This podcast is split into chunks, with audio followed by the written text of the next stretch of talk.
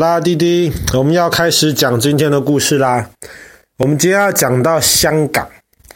那香港有一栋非常代表性的建筑物，也是爸爸非常喜欢的一栋大楼，那么叫香港的中国银行大楼，又简称叫中银大楼。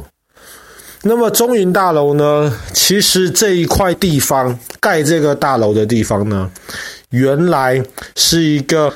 大概一百多年历史的一个古老的建筑物，那么后来呢，因为这个地方太好了，这个地方在香港可以说是最中心、最精华的地方。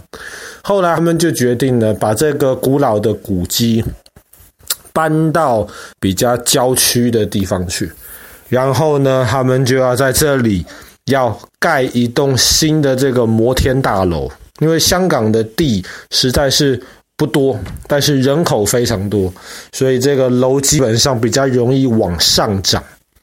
那么呢，这块地当时要卖给谁呢？其实很多公司都非常感兴趣，都想买这块地。毕竟这个是在香港可以说是地段最好的地方。但是后来，当时香港还是英国的殖民地，当时的这个英国政府呢，就决定了把这个地方呢。卖给这个中国银行，中国银行背后其实是中国大陆的这个支持，所以呢，当时的这个英国政府也希望能够透过把这块地用比较便宜的价格卖给中国银行，好像是对这个当时的中国政府可以说表达一种好感、一种示好的这样子的态度。那有块地啦。那么当时中国银行就想说，我们要盖什么样的这个建筑物呢？所以他们因因为这块地其实本身不大，而且这块地的这个地形其实是四四方方的，所以后来呢，他们就决定要找当时有一个住在美国，可是他的他的祖先其实都是。华人，那他是全世界非常有名的一个设计师，叫做贝聿铭，就请贝聿铭来设计这个中国银行在香港分行的这一个大楼。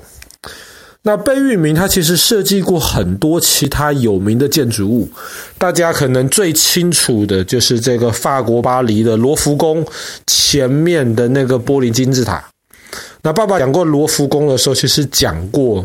罗浮宫的历史，然后罗浮宫是一个可以说是年代蛮久远的一个建筑物。可是当时那贝聿铭就是要为罗浮宫设计一个新的入口的时候呢，他用玻璃搭了一个金字塔。一开始巴黎老百姓看不惯，可是现在不管是巴黎人还是全世界其他地方的观光客，都非常被贝聿铭当时设计的这个玻璃金字塔所吸引。那么，除了罗浮宫的这个玻璃金字塔之外呢，贝聿铭还设计了，比方说北京的香山饭店，或者是那个苏州博物馆的这个新馆。那还有一个像。台湾人其实都很熟悉的一个建筑物，台中有一个大学叫做东海大学，东海大学里面有一个礼拜堂，这个礼拜堂也是那贝聿铭设计出来的。当时贝聿铭接下了这个中国银行这个宾大厦的这个设计的这个请求之后呢，他就决定他要把这个地方设计成一个。非常充满现代气息的一个摩天大楼。那么设计好的这个中银大楼，你如果从天空往下看平面图，基本上就是一个四方形，好像没什么特别的。但是你如果仔细看，你会发现这个四方形其实是切成四个三角形，然后这四个三角形呢，当然，立体的话，呃，应该就说是三角锥了。这四个三角锥呢，其实是不一样高的。那么第一个三角锥最矮的那个，十七层楼，大概这高度就是一个单位。那么第二个三角锥呢，是两个单位。第三个三角锥是三个单位。可是第四个三角锥是五个单位，一二三五。那哥哥可能有印象吧？那爸爸以前跟哥哥讲过，一二三五为什么要这样子的设计呢？一二三五其实是很有名的费波纳契数列中间的一段。那么一加二就等于三，二加三就等于五，所以这个一二三五后面的这个数字其实是前面两个数字加起来的这个总和。那么当时贝聿铭这样子设计的时候呢，很有可能是因为一二三五其实斐波那契数列是在大自然当中蛮容易看得到的一个。那么最有名的就是那个叫什么？那个向日葵。中间不是有很多很多种子，那么这个葵瓜子的这个排列的这个次序，其实就是很有名的斐波那契数列。所以因为大自然中间很常见，所以那样看起来就很自然。一二三五的这个高度的差距。另一方面呢，这样子看起来，其实就是有一点像是竹子，一节一节一节慢慢的往上涨。似乎就是象征这个中国银行的生意也能够一节一节的这样子越做越高。这个中银大楼盖好了之后，很快的就变成香港的这个地标，而且贝聿铭当时为了让里面能够有一个比较空旷的一个感觉，他把这个大楼的这个四个三角形的顶点。那么也就是这个四方形的这四个点呢，当时都用了那个最好的钢筋，从外面来支撑这整个大楼，所以大楼里面看起来这个空间感倒是还蛮好的。可是呢，这四个顶点后来却给一些人造成很大的问题。为什么？因为传统中国有一种。说法叫做风水，什么叫做风水呢？那爸爸不懂，爸爸也说得不清楚。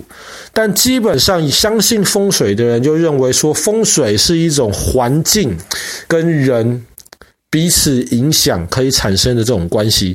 所以，比方说，有一个人，他可以透过他周围的环境，给他带来好的运气，或者是带来一些坏的运气。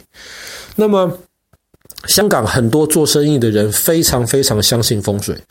那么在设计很多大楼的时候呢，也都要照着一些风水的这样子的观念。比方说，前面要有活的流动的这个水，那么背后呢就要有比较高的这样子的东西。然后活的流动的水，好像就是把财富能够不断的带进来。那么后面有高山挡住，所以财富就被我收集起来了，就挡不就跑不走了。当时香港基本上设计的每一栋大楼都照着风水的观念，但是贝聿铭设计的这个中银大楼没有，它这个四个顶点，这四个角，其实当时让周围的房子非常非常的生气，因为他们认为这四个尖尖的角就像是四把刀插到四个方向，破坏了周围房子的风水。那么周围房子怎么办呢？那么当时旁边有一栋花旗银行的大厦，当然它现在改名字了。这个花旗银行大厦在设计的时候呢，他就考虑到了这个中银大厦的这个尖尖角带来的破坏风水的这个问题，所以他就把自己的大楼设计成像一本打开到一半的书。中间正好有个凹进去的这个地方，好像就是能够接住中银大厦这个尖尖的角，所以就没有这个风水的问题了。可是这一栋花旗银行大楼是后来才盖的啊，后来才盖的，所以它的设计可以调整。那周围有另一栋大楼，就是那个汇丰银行，汇丰银行的大楼已经盖在那边了，他就很生气。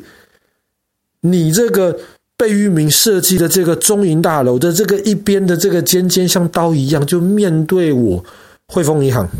那汇丰银行怎么办呢？这个大楼已经盖了，而且这个大楼花了中银大楼五倍的钱才盖起来，花了这么多钱盖，怎么办呢？这个风水被破坏掉了，所以他们就决定做了一件事情，他们在这个汇丰银行大楼的顶楼装了一个大炮。